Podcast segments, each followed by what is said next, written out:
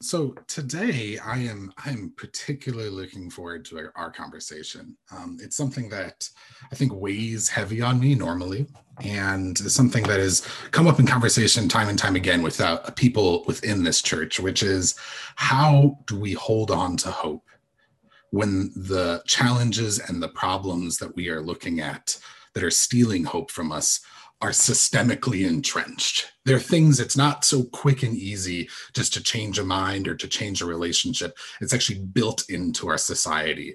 Um, things like systemic racism, things like uh, patriarchy, uh, things like even just the fact that having like a, a, government system that is created in the way that our government system is created, uh, where uh, people get elected even if they're not winning a popular vote or they're not actually getting representation in terms of our entire population it's just those that are registered to vote um, or it's the experience of poverty that is kind of intrinsically built into our society that feels like this is just such a big problem. How are we ever going to overcome this? How do I not throw in the towel and feel hopeless in face of these enormous things that are built into our society? And so, uh, for that today, to talk about how are we able to hold on to hope in the face of systemic challenges, uh, I have somebody that's going to be joining me that, uh, frankly, I'll say is one of my favorite people in the whole world. Um, and uh, the thing I, I want to say here is that I'm not sure how I would have made it through the last whatever it is nine months if this person was not in my life. I think. Um, she is a, a colleague, uh, Cara Carothers, who I'll introduce in this moment. She's a colleague and works with me at Books and Breakfast. She's the director of two of our elementary school sites, uh, Lincoln Elementary and Dawes Elementary, which I believe Vince is an alum of, right? Good job, bud. Full circle. It's here. true. Dawes Eagles, Elementary. Right? Woo! Um, South Evanston. There you go. And uh, she's also our director of family and community engagement. Um, but I would say, even beyond that, what has been such a difference maker for me in the last month is I think uh, Cara, more than almost anybody I know, has a care for people's hearts and souls. And whether it has been buying me a cushion and bath salts to help me identify the best ways I can de stress in the midst of the last nine months, or it's just encouraging those around them to check in with themselves and see what's going on, um, while also being somebody who is fiercely committed to fighting systemic issues and not throwing in the towel, but pushing forward. So I'm super excited, Cara. Welcome in. Um, she is, uh, uh, thank you so much for joining us today. Um, I would love can I, as we just get started here. I just uh, so grateful for you to join us. Um, I just would curious before we jump into kind of our own reflections about uh, how we maintain hope in the midst of fighting for systemic issues.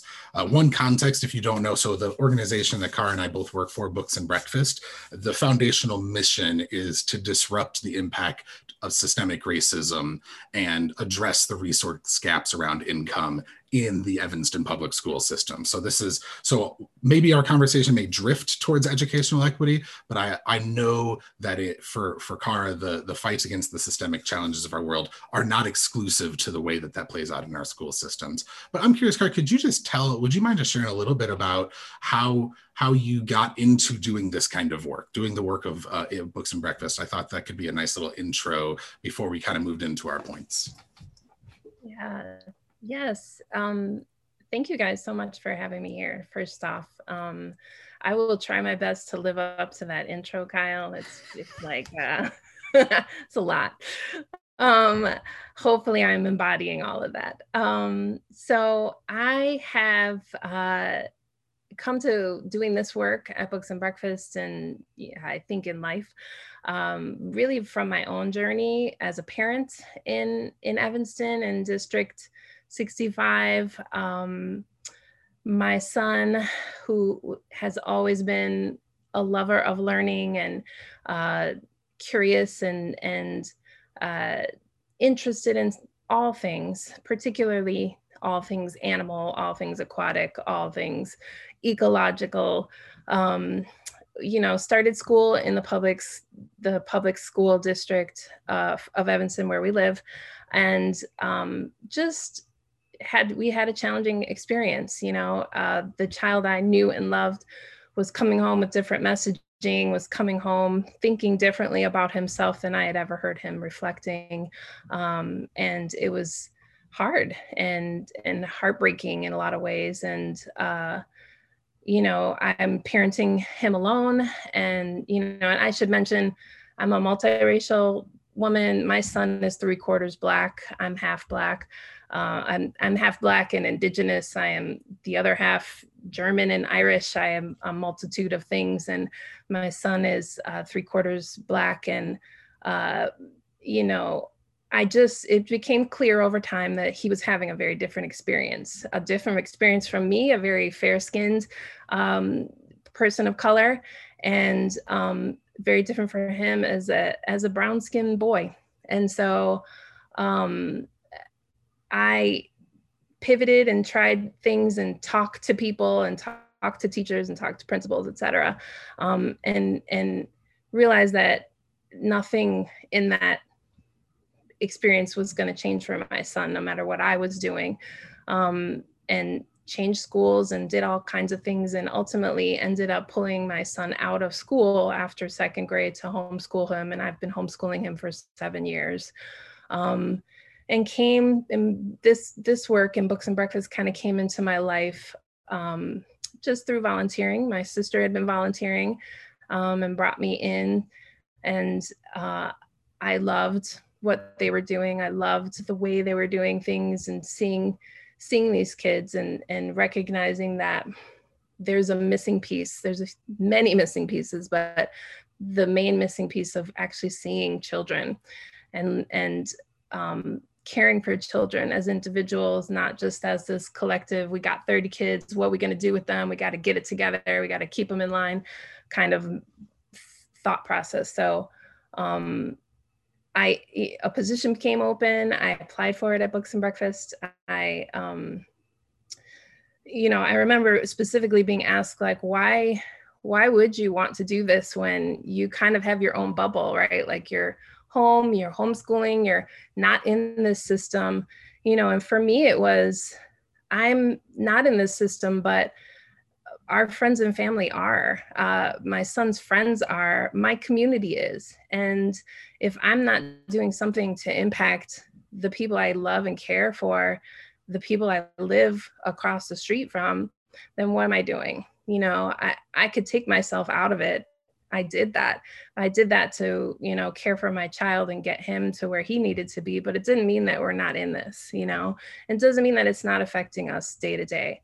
Um, and and most importantly, you know, from the educational perspective, these are the children are our future, you know, and my son is going to grow up with these these these young people and they're going to make changes and i need them to be whole. I need them to know that they are loved, that they are seen, that they are valuable, that their voices matter and don't need to be quieted. And so um, that was my main motivation, you know, uh, to feel like I was more actively doing something outside of myself and my child and our bubble, so to speak. Um, so yeah, I don't know how I don't know how brief that was, but you know, it was perfect. Thank you, Car. It was great. Um, and I think why this topic, I think, is you and I were chatting about, um, as we have, I will say, Cara has probably been my my largest conversation partner over the last nine months, particularly as the world and myself was processing George Floyd, processing Jacob Blake with connections to Evanston, and just uh, trying to figure out like where we're positioned. So me and Cara have had lots of conversations in and around uh, addressing specifically the systemic challenges around racism, but just um, and so I'll, I'll, do my best to to not jump into our conversations and build off of things we've already done, but try to bring all of us into this larger thing. But I think one of the biggest things that struck me, Cara, is um, where that hope is found in you in going back it's in going back and working for justice in a system that uniquely failed you. Like it's it's not it wasn't just an abstract thing. It was a sense of um, this system isn't just broken but it it was broken for you and that you turning back around and then stepping into that um, and I'm I'm curious. I want to bring us into our first point here as we're kind of talking about this, as as we were talking before about how do we hold on to hope when the problems that we are facing are so entrenched they're so built into the way society works and our the first point we discussed was we we maintain our hope by remembering the resilience and the joy of those who came before us um, I'm curious, guys, as I say that, as you think about our conversation, can you tell me a little bit more about how you hold on to hope in doing this work that is very far from being fixed, is very still broken, um, and how remembering the resilience and joy of those who came before us has helped you? Yeah, I mean, I think. I think when I am really feeling challenged to be positive or to stay in this positive frame and to remain hopeful and and have faith in things i um i often end up reflecting on where i came from um not only where i came from but the people i was born from um and then not just my parents uh my grandparents uh you know i had uh my dad's mother raised five kids on her own. She moved her five children one by one from Mississippi to Chicago to raise them on her own. And, um, you know, every moment I spent with my grandma, we were laughing and and had so much joy and and you know as much of a struggle as hearing that that was her experience and knowing she had lived through that um you could never you know you could never you can never tell basically i guess is the point. You could never feel that that heaviness which she could have she could have carried you know? I feel like i've had so many moments in life where i've there have been so many things and i wasn't sure how they were going to go. And uh, i think you you're in the heaviness when you're in it but knowing there's more and knowing that you are going to get beyond it knowing that my grandmother got beyond it knowing that my ancestors got beyond the the the oppression, getting beyond the the things that really were trying to break us, really maybe did break us, um, and having that moment of clarity that you know, despite all that, my grandma could laugh and she could make me laugh and she could make anybody in the room crack up, knowing that you know even my own heritage, both being of indigenous people it, being from very hard to tra- to uh, trace our heritage obviously from my dad's side um, but knowing that we uh, had indigenous peoples in our in our ancestry knowing that you know we are of african descent uh, knowing that there were so many times that we were really tried to be broken and that we had joy and that we sang and that we found ways to come together uh, is what I go back to. I think I one of my favorite quotes is that black joy is revolutionary and I I do think that it is. I think of all the things of all the things that we went through to have joy, to be able to laugh, to know like you tried to break me, I'm going to laugh in your face feels so redeeming and so just kind of shrugging off of, you know, this is so big and no i don't i don't quite see where i'm going in this but i'm but i'm here you know and i'm gonna laugh and i'm gonna have joy in this moment um, is powerful to me and i think that that is a place i always kind of come back to to to get myself grounded and centered again. Yeah i you know we because we were talking i was just to me it, it feels um, that this this connection between remembering with gratitude and feeling hope for the future like how those two things feed each other. You know we were t- talking in the in the biblical tradition of why it's so important for the jewish people to be constantly going back and remembering uh, the exodus with moses or even as we just finished hanukkah this yearly remembrance of the time of survival in suffering. And i think this is something that particularly uh, as we face challenges that feel so ingrained into our society to look back and see the victories that have happened to look back and see that that didn't steal life then i think helps us hold on to the hope of, of not letting life be stolen for us now. And I, you know one thing you and i talked about is when you're thinking about that it even it gives you a, a lens to those that are right behind you as well. Like when you walk through suffering and you come out the other side we talked about this process of like you almost walk through and then turn around and then you see the other people walking through that i mean i see that every single day with UCAR in terms of the ways that you are helping families and helping students in the district that wasn't there to help you. Um, and I'm just curious, just tell me a little bit about what your thoughts are in terms of that process of, of realizing where you're at and then having the seeing where you came from is a precipice an invitation to turn around. And then often that's often where we have our most powerful impact is the walking through and then turning around. Mm-hmm.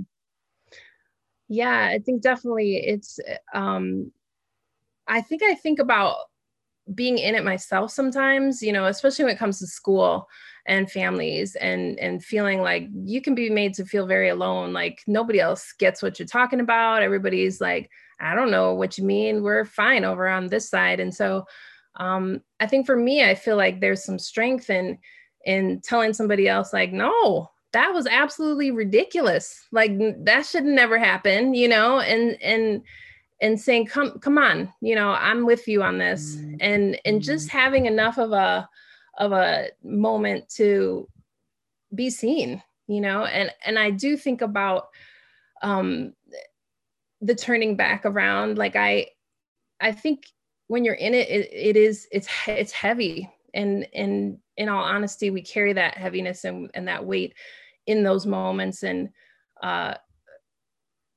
you know my personal view of that that is always that it, there's trauma in that and we hold trauma in our bodies and we hold trauma in our pasts and um, you know i could go further into back into my whole past and and ancestry and and reflect on that trauma and but knowing that we did get through knowing that i'm here today because someone else fought for me to be here today, knowing that my parents fought for me to exist, um, and that, you know, we're going to keep on doing that. It, and maybe it doesn't, you know, necessarily look like fists raised in the streets, but it was it was a fight. It was a day to day fight, and that's what it is. And so, um, that getting through and turning around and and bringing more people with i feel like there's a little bit of that that's just it's in my DNA, you know, but also uh, there's a little bit of that in all of our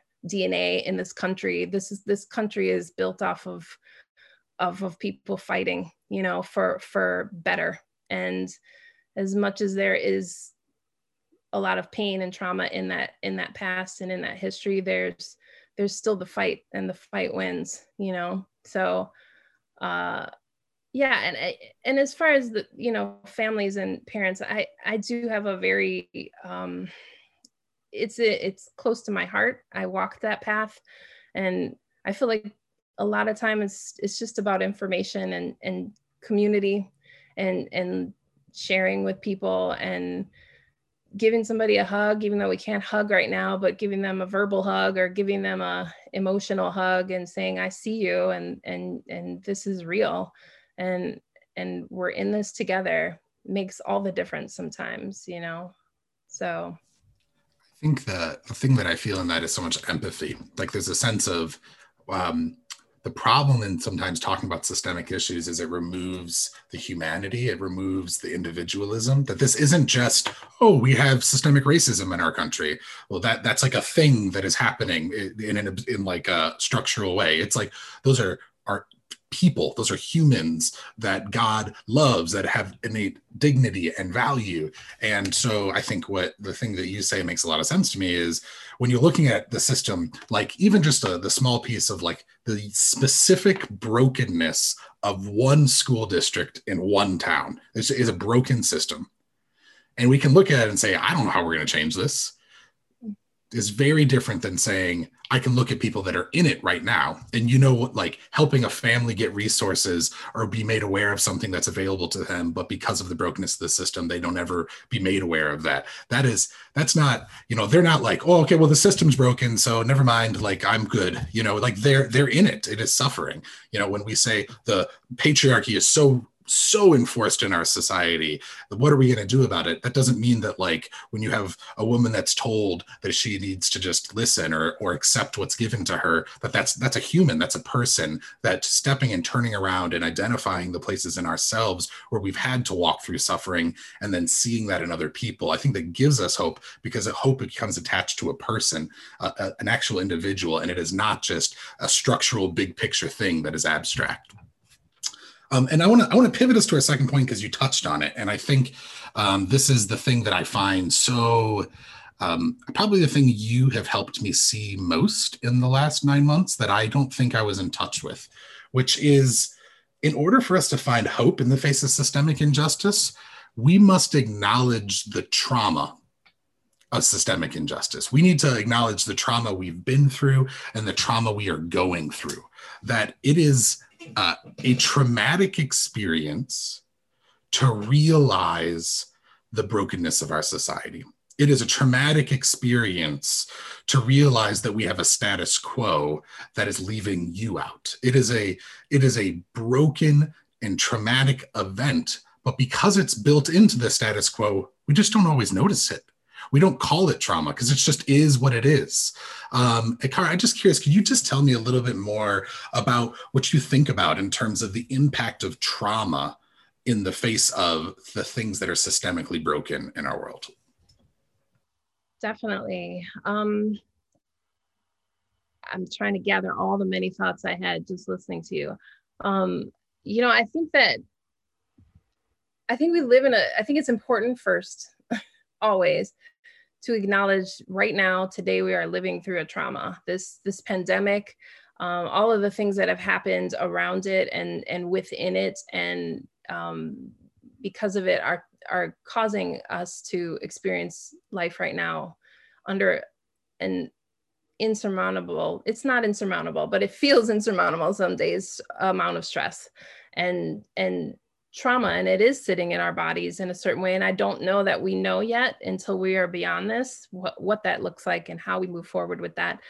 Um, that being said i think we live in a society and a culture that expects us to be very productive and we it gets reinforced that you need to be doing something and you need to be you know always producing. And even though you're home from school and live, learning on a computer you still need to produce at the same rate that you would produce in in a school building. And um, same with jobs and same with so many things. And i think that it's it's not realistic and it's not human. And it's not um, kind to ourselves to try to live up to some standard that I think a lot of times your body will kind of tell you, like, I don't want to do that. I don't want to get out of bed today. I don't want to be productive. I'm not feeling like I can achieve that goal. Um, and we push through, right? Like, there's a big, very big push through it. You get through it. There's like, you know, there's a lot of reinforcement of like, that's really strong, but it's also, you know, there's some damage that's been made. If you push through a really small, you know, opening in a doorway, you're probably going to bruise yourself and you're probably going to have some things that, you know, repercussions of doing so. And so, you know, I think I, I've done some trauma informed work in my own life um, on on myself for myself um, also to lead people and to be aware for myself of how things can come up when you're in a certain situation. And uh, you know trauma for humans i think lives in our bodies. I know someone just said they're reading the body keeps score which is an amazing book. Um, trauma lives in our bodies and that we you know the, the most interesting thing i learned was that animals have a different way of kind of releasing trauma. So like a um, a possum who can play dead, who can become, you know, play possum, so to speak, can actually slow its blood down, can lower its body temperature, can really appear dead. And then when the danger is gone, they can come back, they can get all that flowing again. And there's a literal physical shaking that that possum does that is a part of that releasing of the trauma. Whereas we as humans might have a car accident, you know, which is a trauma, and we'll get out and we'll do the things and we'll get the insurance and all of that. But we just keep going right? Unless you have a very serious injury etc but you don't process through. And and same with you know having had a very traumatic experience we kind of just are told just push through it. Like that you know it's not acknowledged. It might not even be kind of unwound. And i think that when we're in moments like now and it's challenging to find hope. I think that unwinding what what we're feeling unwinding that piece not adhering to being this productive person and i'm going to just keep moving because i think in stillness you can start to things start to come up and you start to realize like this is not sitting well for me and why you know? And and getting to the root of that is really valuable in getting yourself back to a space where i think you can also feel whole but also um, acknowledge like what I have been living in is really hard and I need to mourn that I have lost something or I need to mourn that this was hard or I need to just get my whole self into the place that I need to to feel better. Um, and nobody's going to rush me in doing that. I need to do it and I need to do it in my own pace. And no one else can describe how that's going to look for me. Um, so I think that we can spend a whole bunch of time just not acknowledging it and pushing through and being productive. Um, but the pause and the stillness and the caring for ourselves deeply and the listening to ourselves, I think we get taught to not listen to ourselves as well and, and taught to listen to other things and other voices they know better. And, and we have, we have innate wisdom. We have things in us that know, you know, how things should go, how we should be proceeding you know and i think that there there is something in being still and and and working through that and unwinding that and to be honest i think that is revolutionary i think that that that that causes change and i think acknowledging that for ourselves that we are doing we are act that's that's a lot to be unwinding to be sitting in that to be doing that that's a lot you know and you should give yourself credit for that uh, it's just as productive as productivity at work or school or other things is. Um, yeah. No, Cara, I think that the piece that's so interwoven as we were talking about it um, the other day is so systemic brokenness is traumatic. It is traumatic to realize, especially if you are the one that is being marginalized in that process, to say, wait a second, the people around me are being treated better than I am, or this is something that's just happening to me. But it's such a it's a natural trauma that just happens over time.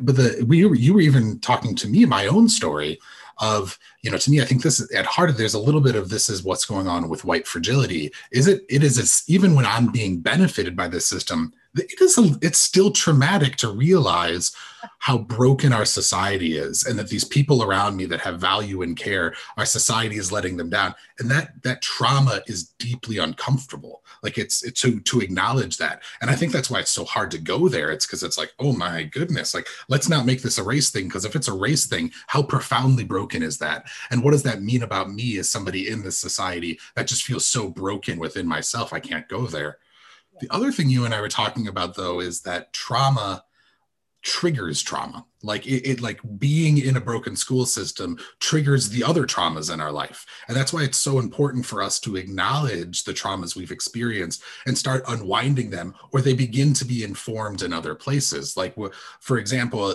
you know, I was talking to some mental health workers that were talking about there was a real traumatic response to Trump as president particularly from those who had trauma of unstable parents. There was a sense of like the structural trauma of a juvenile president hit the internal trauma of I grew up with parents I couldn't rely on. And then all of a sudden there was like a for a lot of mental health workers like a rolling back. We had to like start over again on certain trauma work. And I think that that's why it's so important that we don't ignore our traumas, that we acknowledge those traumas and acknowledge that we're in them. Just like I'm sure my son is going to have trauma from COVID and that's going to be something we have to acknowledge and speak about. And we have to the word that I think you always use is talking about we need to unwind that because if we don't unwind our trauma we're going to carry it with us and that's actually going to steal our ability to feel hope for the future because it's just going to be how, how on earth do you move forward with something when every time you step into it it's triggering trauma it's triggering fight or flight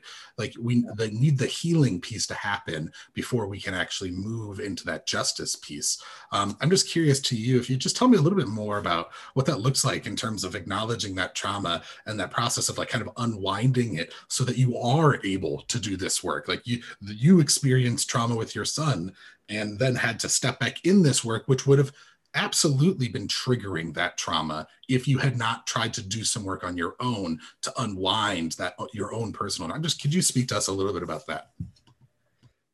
Yeah i think that um and you know for me I, I always try to I, it's been an important goal of mine to always try to be my my best self, my truest self, my most authentic self. I think when I find that I'm having a very strong reaction about something, it's a sign to me to step back and check myself. Like, is it me? Is this because I had so and so experience, and then therefore I'm having this reaction to this?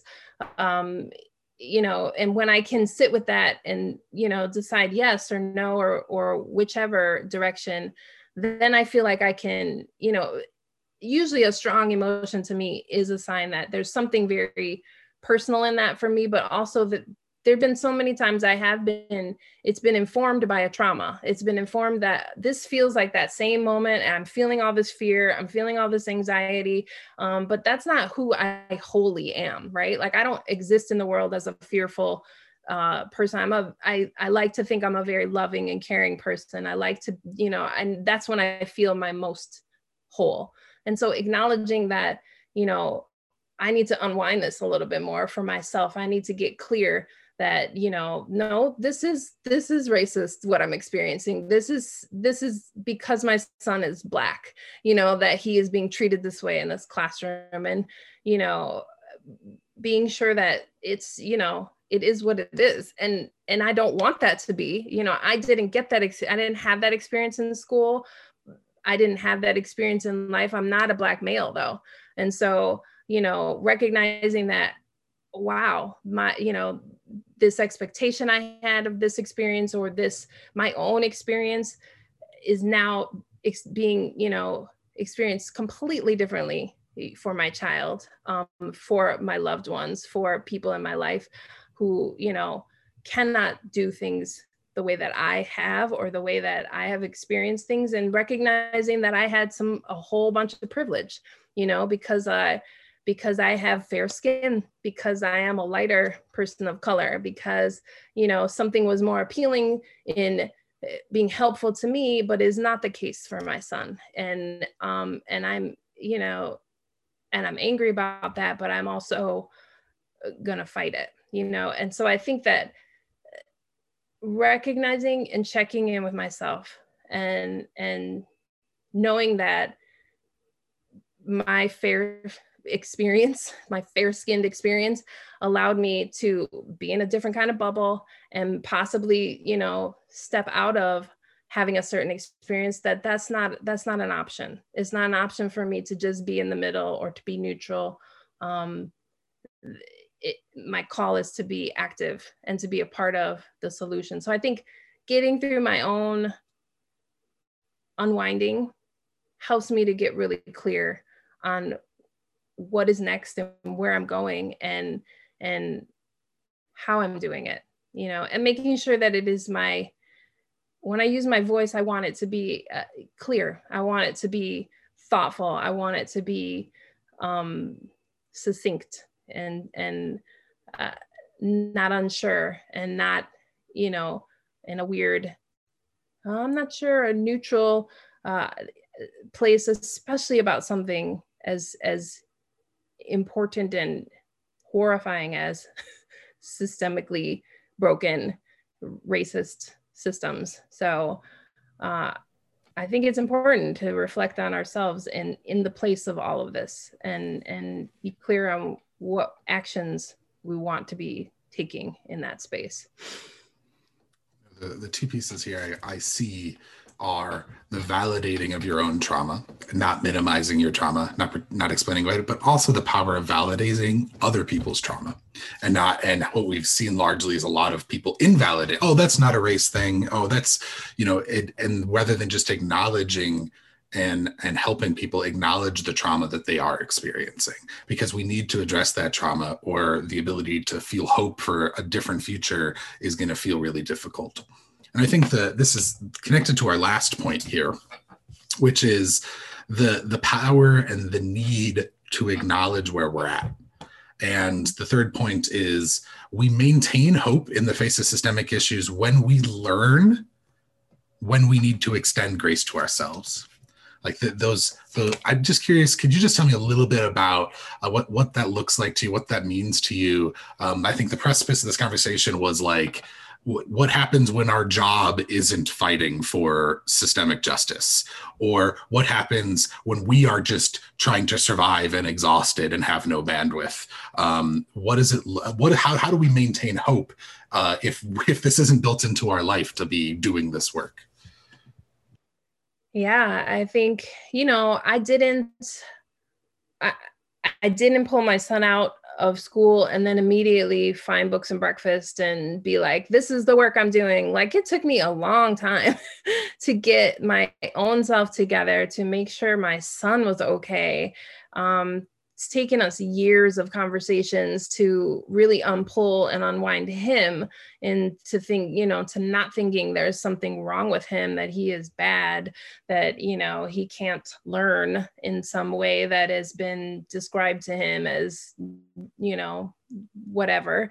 And and you know in the moment i didn't i didn't know. I wasn't that clear but i i know now that there was grace that I needed to give myself and I I only gave it in in reflection you know?